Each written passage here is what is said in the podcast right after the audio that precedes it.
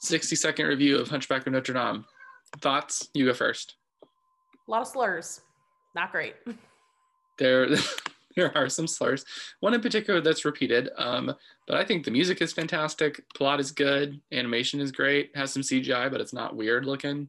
Yeah, it's definitely not jarring CGI that you get sometimes. I Yes. would rank most of the music not quite as good as the stage production version that is you can stream it, so you should listen to it because it's absolutely amazing.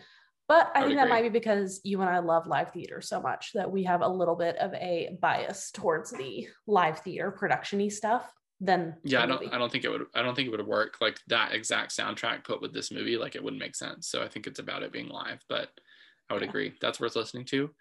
But the movie's worth watching. I think our commentary is worth watching. So you know, Nine out out. of ten. Yeah, nine out of ten for both of us. And that's all the time we have.